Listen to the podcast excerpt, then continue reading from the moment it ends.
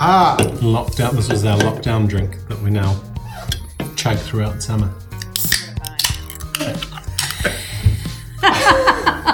Whee!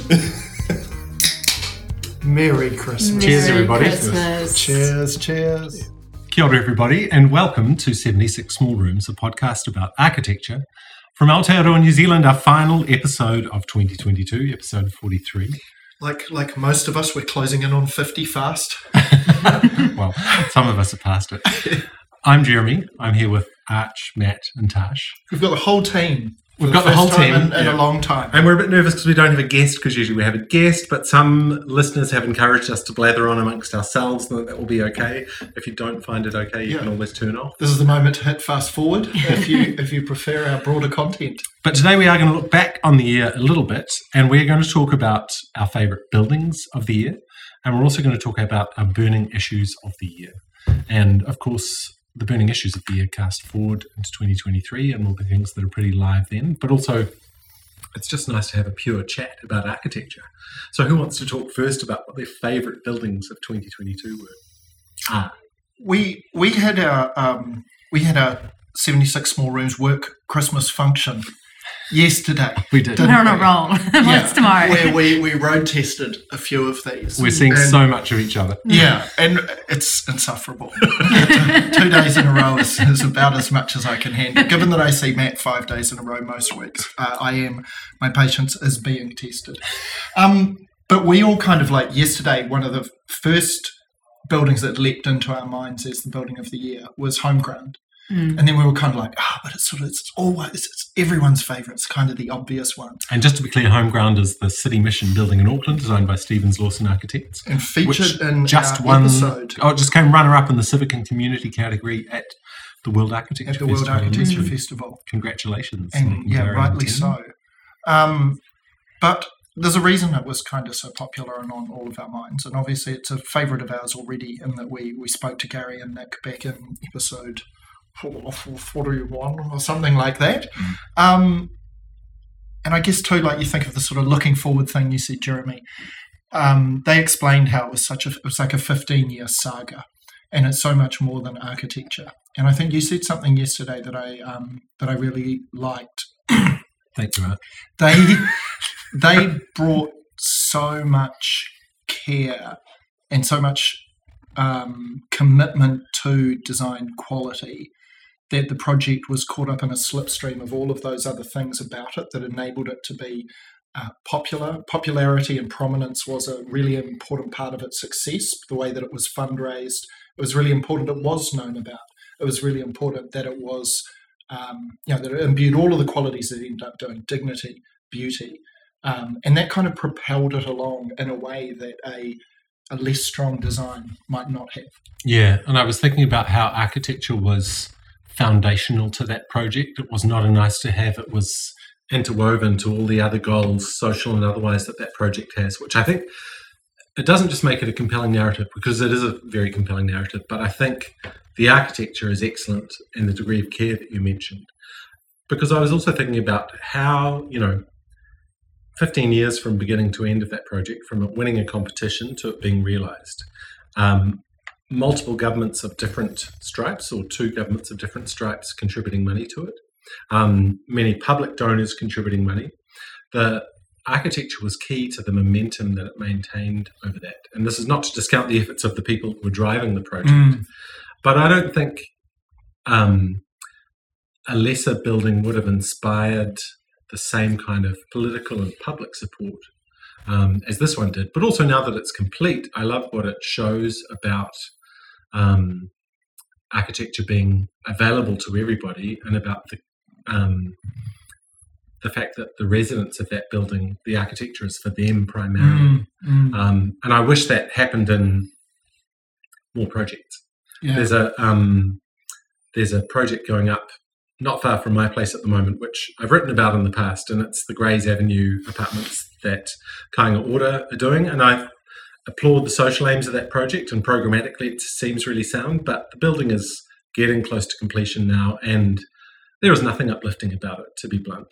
And I appreciate that it's providing warm, dry homes for people, Mhm, and that's mhm. essential. And I wouldn't want it not to be there, but I just think that it would be a sign of huge respect to the residents and also just to our urban environment generally if um, the architecture was given consideration because of the signs it sends through all those levels. I think you're absolutely right. I mean, uh, one of the things that I really love about the Homeground uh, project is that to me it signals this sort of sign of maturing of our city um, and perhaps our society as a whole that we're prepared to invest in this building for people who don't have a home at the moment and to support them on a on a different path from the one that they're currently on. And I think that that as a as a kind of a, an an act um, as a um, kind of an acknowledgement um, of people is is uh, is quite a profound thing that perhaps previously we haven't been in a space to do. So I think it's a it's a remarkable building, and again, the architecture, the quality of the architecture speaks to that. And it's an incredibly generous building in terms of the way that it operates within the city. It acknowledges both street fronts. Um, it is, is sort of an invitation to walk through and, and come through it. And actually, I was just walking past it the other day through uh, past the uh, Federal Street um, elevation. It's um, it really um, adds to that uh, street in a in a lovely way. I also like that it boiled the blood of all the people who thought that you know the, the users should be grateful to have a cardboard box. Yeah. You know, there's that predictable and disappointing kind of Mm. reaction Mm. to the, the to quality to all of these things that like we hold we hold really dear and Gary and Nick did such a great job in maintaining through the whole process. it succeeds on lots of fronts too. Uh, We've talked about lots of them already, but it's also a 12 story CLT building in the city centre. You know, Mm. it's a, Yeah, true. um, it's it, it's innovative. It's um, it connects Federal Street to Hobson in a block that otherwise wouldn't be connected. So it's that public connection. It the almost everywhere that you touch it, it does well. You know, Mm. um, it's yeah, a, a, a tour de force really in lots and lots of ways. But we're not allowed to talk about that because that was one that we all thought was. uh, so let's talk highlight. about Gusto Rob by Bull O'Sullivan. We'll put pictures of this up on our socials. This is one that is, I can't say it's divided the 76 Small Rooms team because it's only divided Matt. Um, Divided Matt Divide from us. three, three to one division. so, do you want to talk about this one, Arch?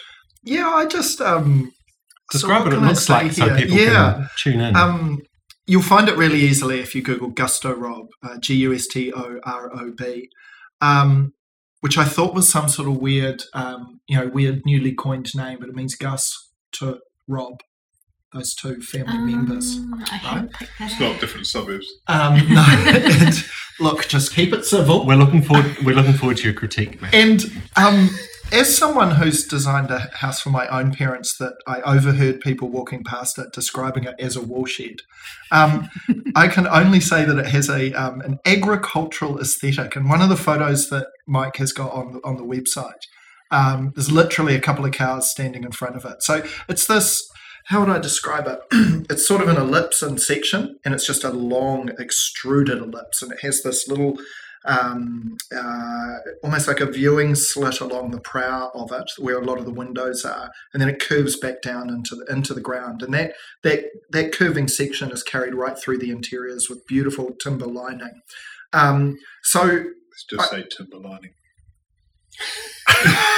And I think too, like the other one, you know, like I, I'm a real fan of of Bull O'Sullivan, and I'm particularly a fan of. I admire versatility. The houses that we see, and you, you'll know many of them. You know, you can call them whatever you like aesthetically, but they are all really different from one another. And I mm. think that's an incredible skill as a designer. I mean, we all know what it's like to, you know, we draw on things and they come out in our voice.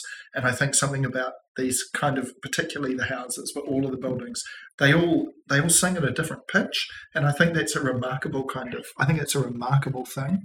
Um, so yeah, I really love it. I think it's it's kind of got so many of those characteristics that I like. It's brave, it's unusual, it's singular. Um, it's got a beautiful story about the family, the quote that inspired it, um, and and bringing together all of um, bringing together all of these generations in this setting is definitely a standout for me. I really enjoy it. I'm enjoying looking at it now, and I'm enjoying looking at Matt while I look at it. Counterpoint. So, yeah, I've I I really enjoyed Bull O'Sullivan's work. I'm, I I don't want to be um, A dick about it. yeah. but go on. I don't the I don't know. I'm being petty, but the I've from a land use perspective, as big long building, I'm sure that has that provides lots of qualities for the space inside. But it's a big building. You know, it's it's. Uh, I mean, this image on the um, Yep. bottom left there is. I mean, it's a it, it's a big thing. Um, and I don't know whether that's if that sits well with me. Um, well, I mean, I know you say that as a multi-published columnist this year um, on density and housing, so I know you speak from you know authority, yeah, and I can't I can't disagree with that. Yeah, and I, the I personally, as a from a personal perspective, not that my last comment wasn't from a personal perspective either, but I think that that I don't know if I could live with that much timber. It's a big long tube of space, and if you can do a big long tube of space, it's done very well. But it's a it's a long way from Gus to Rob. That's an interesting point, Matt. And that I do, um, as you said, that I thought, oh, it would be quite interesting to live in a building like that where the spatial experience looks pretty consistent from room to room, the same curve, the same Yeah, timber. interesting. Um, do you, do you mean that it might start to feel a bit monolithic in terms of the spatial experience, and it should be more varied? Yeah, hom- yeah, um, homogenous, I guess. I, I don't know. I mean, it, look, I shouldn't judge it without, and you might tell I'm being a bit careful, but uh, um, I shouldn't judge it without going to it. But yeah, you can. I don't know. Is there spatial variety? I don't. I don't know. Is that important? Perhaps it's not. I'm asking. Yeah. Um, one one thing about it, actually, um, it was one of the best one of the best pieces of architectural writing I read this year was Peter Wood's review of this house in um, He's a very good writer. in Architecture Now, Yeah. which we can we can post up. My sister put me onto this piece, and she was like, "Now this is architecture writing," and, and it totally is. What about you, Tash? Also, just one of the other great buildings we saw this year was Tasha's house, Mm-hmm. which was a fantastic piece and a hit amongst the garden and landscaping community. Think that was the garden. um, back to Gus to Rob, Rob to Gus. Um, yeah, I don't know. I'm kind of just drawn to it. Hmm. You know, there's something about the sort of the images of it in the landscape that almost look like I don't know a, a kind of a Pac-Man about to kind of munch the cows or something like that. It's just, it, yeah, that that one there exactly. Um, but also then you know you sort of look at the um, at the kind of medium to long distance views of the house, and it sort of stands up to its landscape, doesn't it? I think when you're doing architecture in um, in landscape, that the moves need to be simpler, less fussy, to be able to kind of fit within that context, which is larger hillsides and mountains and and wide sweeping um, paddocks. So I yeah, The image we're looking at is captioned like a reverse mullet. Gusto Rob is all business at the back with the party out the front. And I guess it's interesting also when you're talking about it's a non-hierarchical building. yeah. When you've got an extended family, even in um, you know regular homes that aren't catering for extended families, there's often this strange hierarchy of you know main bedroom versus smaller ones, Yeah. and also who gets the best spot in the house. And this kind of is quite an egalitarian way to deal with that situation. I think. Have we done enough on Gusto, Rob? Matt, do you have anything else No, to I say? have nothing further to say. what about your standout Yeah. building? Um, my standout architectural experience this year was, uh, say this, uh, someone who didn't know this place very well was going to Christchurch and spending some time in the city centre there and seeing the emerging fabric of that place. And that was quite good. Um, as Did say, you know Christchurch well no, before the not, earthquakes? not at all. So, and I'm sure it feels very different to people who know it from before the earthquake. And you kind of have to blinker your view because there's lots of bits that are not. Um, I'm always amazed at how quickly you forget Hmm. what a context was when it gets rebuilt. You think you'll remember, but Yeah. I find I always forget. So I went there with relatively fresh eyes. I'm kind of looking at that city, the the city sector fabric and the river, and the amenity that's emerging there. And I kind of go, you know, you could do a lot worse than um, than what we're doing here.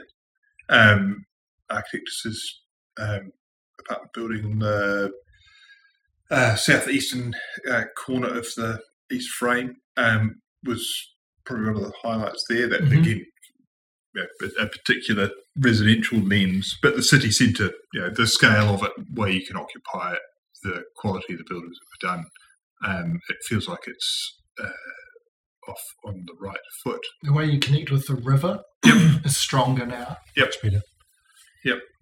Um, so no, that in terms of, I, I know we kind of um, perhaps the premises you know, new buildings completed this year, but um, for me that was my architectural highlight. I think. I like that you talked about it as an experience too, Yeah. Matt, rather than an object, the building, because I think that's to me what architecture is about, the experience of it. Hmm. Hmm. Yeah, it's good. Enjoyed it.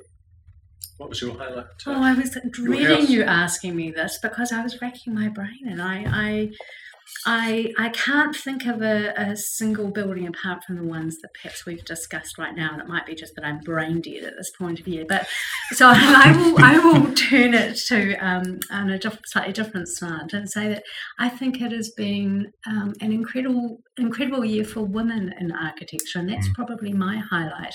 I mean, we started with um, uh, Lisa Webb and her, um, you know, stellar win with the um, uh, national awards, That's a Um, great. That's a great house too, right? and it is a fantastic house. I've had the kind of the privilege to go inside, and it is, um, it is just beautiful. It's so well crafted, and it's such a um, a personal project. Um, I, I think it's um, it's a it's a it's a really um, strong uh, addition to kind of our, our catalogue of residential housing. And, and Lisa's a deserved winner for, for that reason. We then had, you know, the first um, gold medalist um, Yep. uh, win by a woman with Julie Stout's um, uh, Who you can listen to on episode Yes. thirty-seven. certainly can. and then, of course, um, making space the the the book that um, is and our last episode. Exactly, in the history of women in architecture in New Zealand. Thank you for the plugs, um, Art. But also um, contributed um, uh, many women from um, the architectural profession or the wider architectural com- community contributed to that book as well. So it's a celebration of that. Mm. And then, of course, rounding out the year, architecture and women's, you know, taking away of the the very first John Sutherland Mm. Award. So it's been a good year Yeah. for women. Yeah, and, and I'm hopeful that that's actually um, something that will move forward into 2023, and not just for women in architecture, but you know, really, I guess, talking to that wider question of diversity within the profession. I feel like debt now going, "Oh, let me talk about a house again because that was much more elevated. um, that was more societal. But um, I was thinking about houses, and it takes a lot for me to get excited about a standalone house these days. Um, but Waimata Dudu by Pac Studio and Christina Pickford, Right. which won a housing award from the New Zealand Institute of Architects recently, and it also won an award from Here magazine. And it's just, it's quite a classic in its design, but it's got this beautiful scale and materiality. It's on Otama Beach in the Coromandel Peninsula, which is a rare New Zealand beach that kind of faces due north. Um, it's clearly modernist in its origins, but um, in a way that doesn't feel slavish ever. It works for the site and it offers this beautiful variety of experiences and connections to the landscape. Um, this amazing balance of shelter and outlook. I say this all just from looking at the pictures obsessively, not having been there. And the interiors have this lovely rhythmic quality to them with the way the structure works with the interiors and the house steps down the slope and there's this really lovely um, black and steel surround for the ma- for the main bedroom and for the Black and fireplace. steel is so hot right now. Well, it doesn't feel trend based though. Interesting. It's, it's one of those houses that feels like it's timeless from the moment it begins. It's quite grunty. It reminds me a lot of the Bosley House in the Bay of Islands that has the same Yes. party. You Yeah, know, yeah, like a yeah, single yeah. single roof stepping down. This is solid. Hey. Well, and actually, just going back to Bull O'Sullivan, I mean, this is another kind of long building with a sort of a rhythmic division of um, uh, rooms. I Yeah, mean, Matt. just- yeah, Don't, don't and start me. you know, it's well one sort of cell wide, right? Yep. One room Yep. wide. So, uh, and it does it beautifully here too because it's negotiating not just the length of um, of the building, but also um, obviously that that vertical shift as as the topography falls Mhm. away down the house. And it's Uh, not down hill. enslaved by that form, and that it pops out on the Mm. southern elevation in a few places. Yep. Yep. And also, I think that it's a really beautiful um, collaboration between great architects and a great interior designer, Yeah. and the whole um, final product feels really seamless and rich and rewarding in that Mm. sense. Mm. Nice. It reminds me of Richard Naish's E-type house as well, in that kind of you know, the planning and stepping up the hill, And the rhythm. Yeah. Mm. Yeah, Yep. you're right. Yeah, and outdoor spaces pushing into it. Episode Mm. one, Arch. Actually, well, Yes. Our, our 76 What- small rooms publicity Yeah. box just failed. What a callback. are there any other ways we can be self-referential? Yeah. with this? Have we done I feel like we've got We can talk about our theme music Yeah. by the Cosmic Wheels. Don't forget to like and subscribe. Um, one of the other real highlights um, this year, a bit more macro, is certainly from our experience on larger projects, is finally seeing finally seeing mass timber construction converge on traditional construction in Mm. terms of viability, and you know to the Mm. point where it's almost straining the supply market.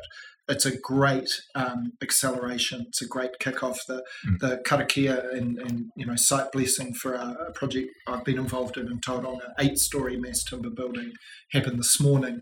You know these are um, these are really big shifts, and like like a lot mm. of these things, this um, this tipping point where it really kicks off, Mm. like we saw with well, like we've seen with electric cars in the last like eighteen months. Mm. I really can feel us starting to get behind that in terms of mass timber and, and the potential for negative embodied energy, uh, all of those good things that, that Mm. uh, so many people have worked on for so long. You know, Homeground was years ahead in actually making that viable and Mm. making it work.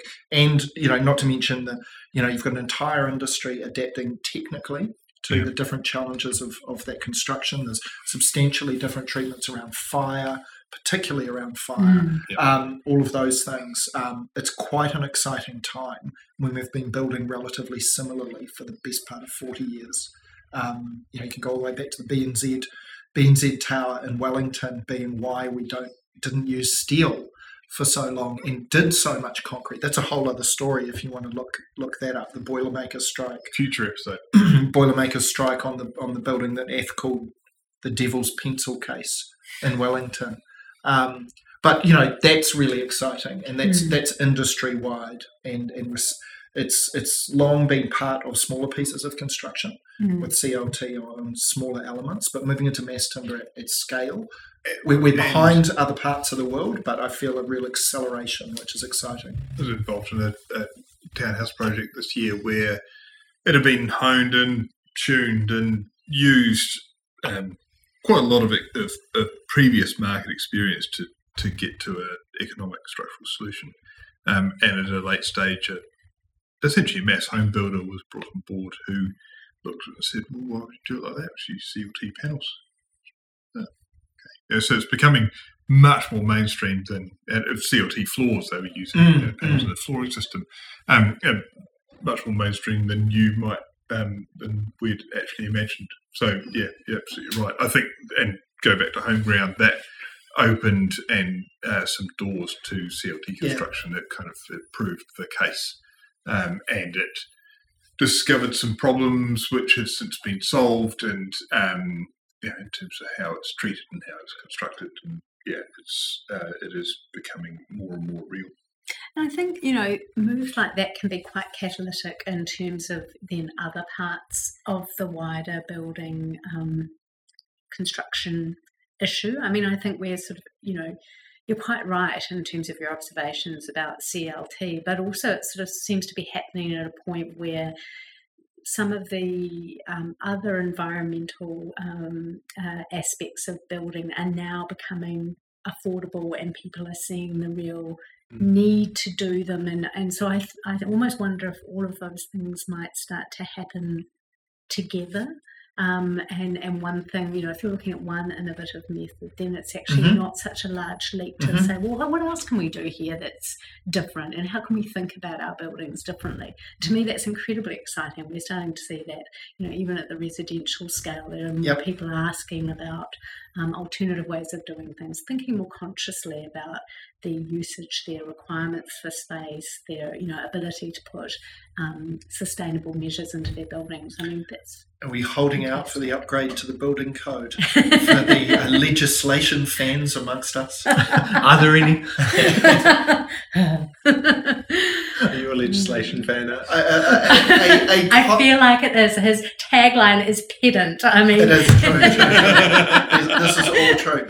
A, a, a wise friend once said that the building code defines the worst building you can legally build. was that that? Shh. episode. and and I, I kind of like that. So I am, and also I'm interested in the. Um, it might have actually come out just today. The Commerce Commission inquiry into competitiveness and I building think materials. Anyone else One. need another pals? Sure, I'm really getting getting the wind in our sails Yeah. now. I'm behind. So I think that will be. Um, I think that will be quite interesting. The findings of that. Yeah. I have a future building as well that I think. Oh, great! Oh. Yes. Well, Sorry, I- Jeremy. Let's do that, and then Jeremy, we'll go. tell us- then I was we'll- just trying to curtail Archer's conversation about legislation. and then we'll go on to burning issues. Um, but I'm going Thank to I'm going to Sydney in late January. I'm so excited that SANAA's excuse me Sydney Modern, the new Yes. North building at Yes. the Art Gallery of New South Wales, has been miraculously completed through COVID. And I think for a while I was kind of not cynical, but a bit sad about the fact that architecture's space often seemed to end up as the kind of designer of art galleries and tall office buildings, and there was no other space for it. So I was kind of like, oh, um, it shouldn't be the only place for architecture. But because I've been working so closely on questions about the future of central cities and the importance of gathering in person and all that kind of stuff, it's such a pleasure to see a large investment in a piece of central city cultural infrastructure that I don't know if they're charging admission fees or not, but that is quite accessible in terms of public transport. That from the reviews I've read, it's not striving to be an iconic building at all. In fact, it just sort of cascades down a hillside in a way that doesn't give you a single shot of it that will be, you know, magazine cover rewarding. Um, but it also, the reviews I've read suggest that experientially it's kind of like a really easygoing wander rather than a kind of tightly curated, intimidating kind of Mm. space. So I'm really hopeful that it will feel like a genuinely public building, Mm. But also the opportunities it offers for people in Sydney and also visitors to kind of gather in a public space and share experience is really positive in this kind of post lockdown environment. And I Mm. hope that it becomes a kind of it's an, it's an interesting counterpoint to the Sydney Opera House in a sense, which is the building that launched a million postcards and is not terrifically functional inside. And hopefully, this will be the opposite, and it turns out to be a magnetic kind of gathering Mhm. place that lets the art and its public purpose lead um, over the kind of need for statement architecture. Let's hear about it in February. Yeah. Do you Cool. think? do- I mean, this sort of brings to mind another question. Do you think we're um, approaching a new age of, of humility in um, public architecture? That'd be nice, right? Yeah, it would be. I mean, a kind of a rejection of this architecture of, of Yeah, previous. Daniel years. Libeskind, if you're listening. Hello. I don't know. What do you think, Tash? It's an interesting Well, question. I, I think it is an interesting question, and I think there's a, a whole range of things to speak to the fact that maybe, possibly, we are. You know, the idea that the sole auteur is, I, th- I think that's accepted now that that just doesn't happen, right? It's uh, architecture is a is a is a group thing, and it requires many hands. The idea that that actually we should be looking at diversity and inclusion, and that's really important in buildings, particularly ones that have a civic um, Mhm. function. So, so perhaps it is becoming more about those other things. I would hope so. Mm. I'm trying to think of other projects that I know of that are going on at the moment that embody that, but my brain is failing me at this point. But I Mm. guess SANAA is a really interesting practice in that it's always been about translucence and Yeah, this kind of ethereal experience, Mm. right? But obviously they were chosen for that job over, Yeah. you know, it was a big competition with David Chipperfield and others Yeah. kind of involved. Which is quite interesting if you think about the procurement of public architecture, which for quite a long time had been about statement buildings. We Hmm. need to put ourselves on the map.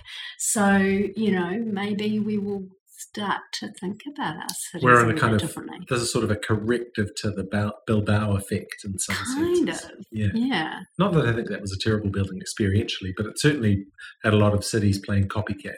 Well, I think there's just a point where you can, not every building can be an object building, right? Hmm. You know, we, we've got a place, and there should be a Hmm. place for some, but there's got to be some just hardworking fabric in there, right? So, Burning issues. You're looking at me. I was I, I'm I'm struggling with whether or not to go on the wait list for Golden Plains Festival where Carly Rae Jepsen is playing. That's a tough The new album's issue good. for me. The- Yes, I'm a you know, fan. is Renaissance better than Lemonade? I mean, these are the things. These are the things we've been struggling with on the pod. So is that your burning issue? Is Carly Rae Jepsen your burning issue, or is Renaissance versus Lemonade your burning issue? I look at this stage of the year. I'm, I'm nearly completely overloaded. I was thinking about this because, um, in true fashion, Jeremy gave us this homework some weeks ago to prompt our, our rap episode, and you I, forgot about it. I had no, well, I did, I did, did. I did. That's true. He was like per my WhatsApp, um, Not ignored, Jake, that's the question. I remember. but I don't know about a burning issue. I know, I know about the buildings and experiences. I like the experience word. Burning issues, I don't know. I, I, um, I think, like I said before, like we Matt and I both practice at a certain kind of end of scale, and and, and are exposed to you know issues that that are to do with with um, large scale procurement and consenting and all of these funny things. They are burning issues. They're tough. You know, our whole industry, its capacity, its level of quality, its ability to manage the design processes smoothly. Um, massive amounts of escalation that are occurring at the moment. You know, these are bur- these are day to day burning issues.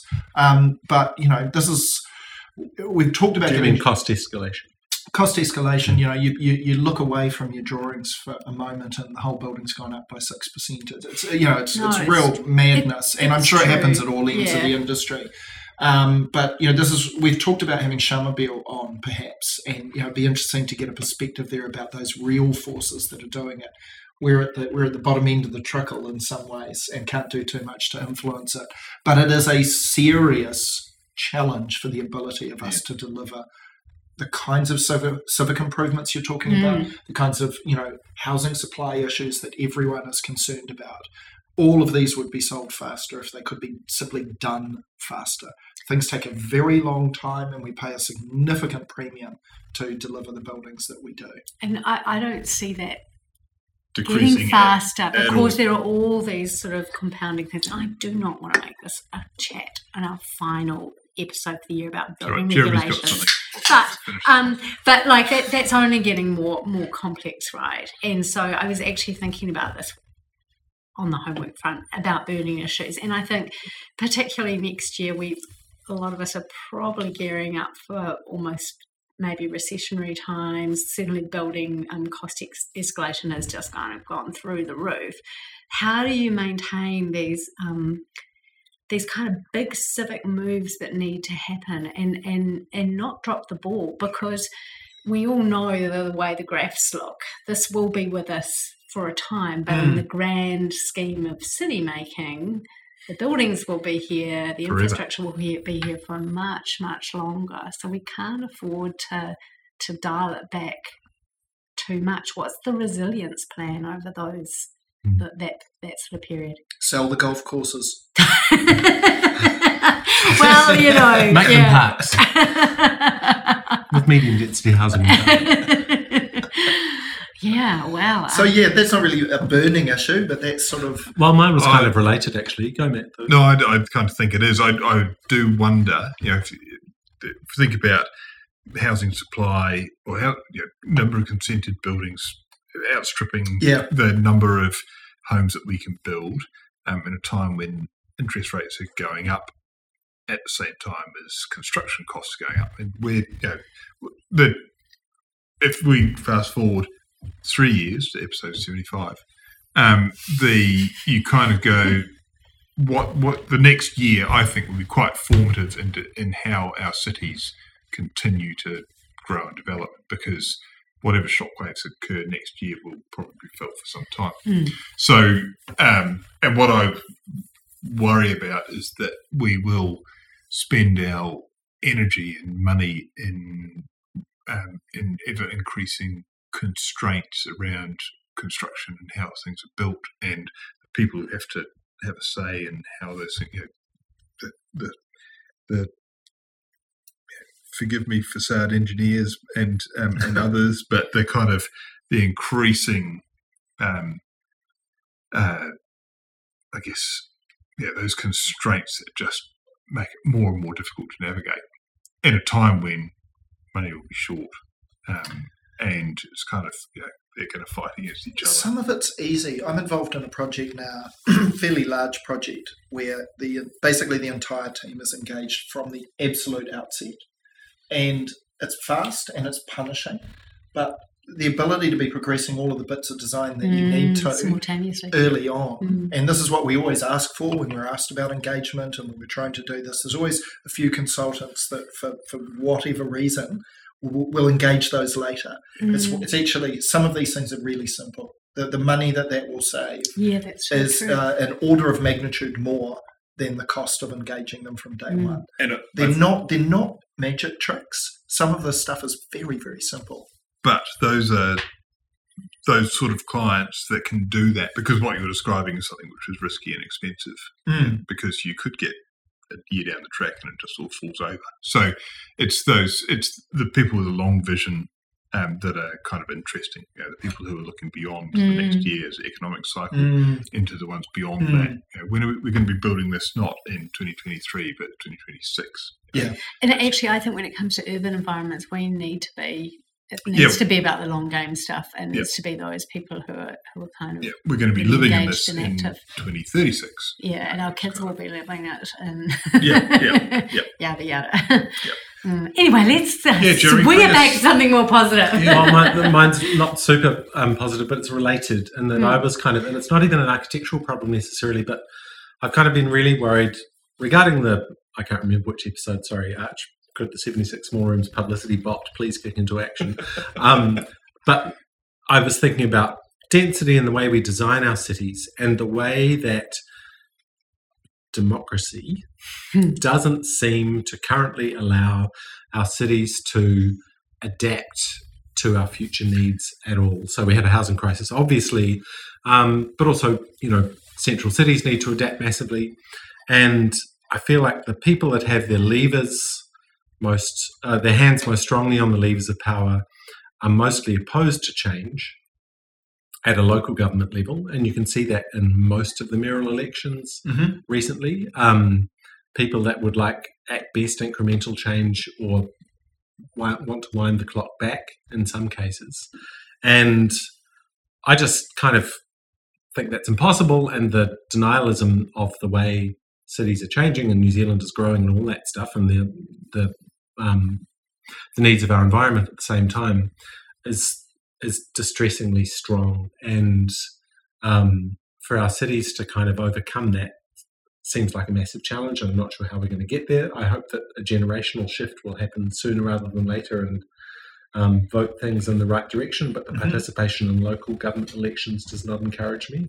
So I'm a bit lost on kind of how we tackle these issues around density and urbanism. And I know the government is kind of intervening because it recognises they're a problem, but those interventions welcome, but also, as we've talked about, slightly clunky.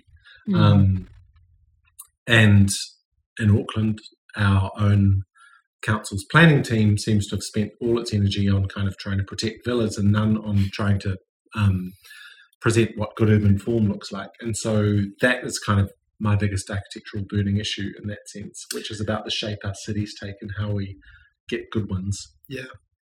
It's a it's a time for architects to do their most valuable work, which is design leadership. You know, it's Hmm. take, you take it back to home ground. The fact that that thing succeeded on so many fronts took an entire team, but at the centre of it, um, I'd like to think Gary and Nick and that architectural team had to, um, and we've talked about you know, the increasing need for architects to collaborate and and uh, and work with others and receive input and um, and digest that and turn it into a building. And I can only imagine Stephen Dawson sitting at the centre of that project, receiving all those inputs, all the things that we're going to grapple with in the next you know, year or two.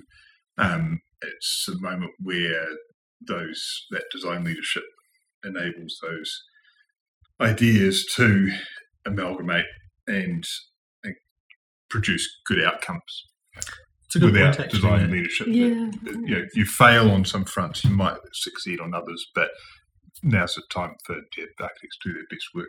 Like it'd possibly be helpful to have more literal illustrations of where our cities could be and what they might look like, and I think that might help the conversation Totally. this kind of thing. I mean, I mean, I've long felt that the it is uh, actually appalling that our city plans are words. where are the pictures? Where are the where are the drawings? Right? I mean, where is the vision?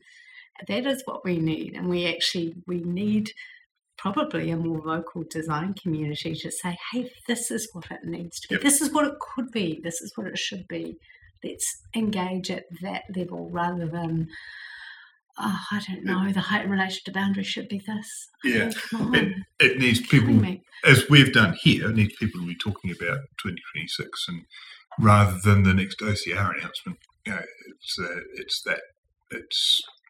I think we're um, we're well positioned. We're well trained to think beyond the now and into the future. I Mm. think that's it's going to be important to do that over the next wee while. Who else has thoughts before we wrap up? Arch is browsing, so he's tuned out of this conversation. No, I was just looking at our, um, as the kids say, our metrics what this year. What was our most And popular episode? Want to thank, want to thank um, everyone who contributed to our 5,982 listens this year Oh. across six episodes. Thank you. Is the Copa, um, the Kapiti Coast Choir still our most? They are a strong supporter, and our most popular episode this year is our talk with Julie Stout, episode 37. That's a big spike. Yep, Yeah. yep. Oh, is that her episode that That's her- spiked when it was her- released? yeah. Jeremy's looking at the graphs, thrusting Arch- up to the right. Arch just uh, pulled up the data. Yep. Uh, uh, None of it. we won't. We won't We bore you with the seventy-six more rooms AGM. We, we talk strategy, but um, we've had a ball this year. We got to talk to some fantastic guests at the Mini in situ. We did. NZIA, thank you for allowing us to, to meet those. Uh, we've met some wonderful people, had some um, yeah wonderful chats. We pushed through thirty thousand total listens. Um, so thank you for that. That's great. Thanks, Certainly- Mum. Thanks, Dad. yeah, thanks, Kapiti Coast Gospel Choir. uh, big shout out to them. Um, and yeah, look, um, personally, it's been really nice to have a year that was not good simply because of an absence of disasters, but because of the presence of some real positives. We're all stunned into silence by your lyricism. Well, yeah. Thanks, Hutch. I um, I'm just pleased we get to have these conversations and that people want to listen to them. So Well, I think the, I think our listeners will be the judge of that. maybe that's where we should sign Does it show which point they tune out? I can't tell if people listen to the end or not. I think that would break. I think that would break my heart if I found that out. If you're still here, thank you so much. Yeah. Yes. yes, uh, thank you very much. Merry Kirimite. Yeah, Merry Kirimite. Thank you, everyone. That's 2022. Here's to 2023 with new favourite buildings, new burning issues, some positivity. Yeah, let us know on our socials if there is stuff you'd like us to talk about as well, because that would be helpful. Yeah. Yeah, see you on Mastodon. Cheers. Cheers, everybody. Cheers.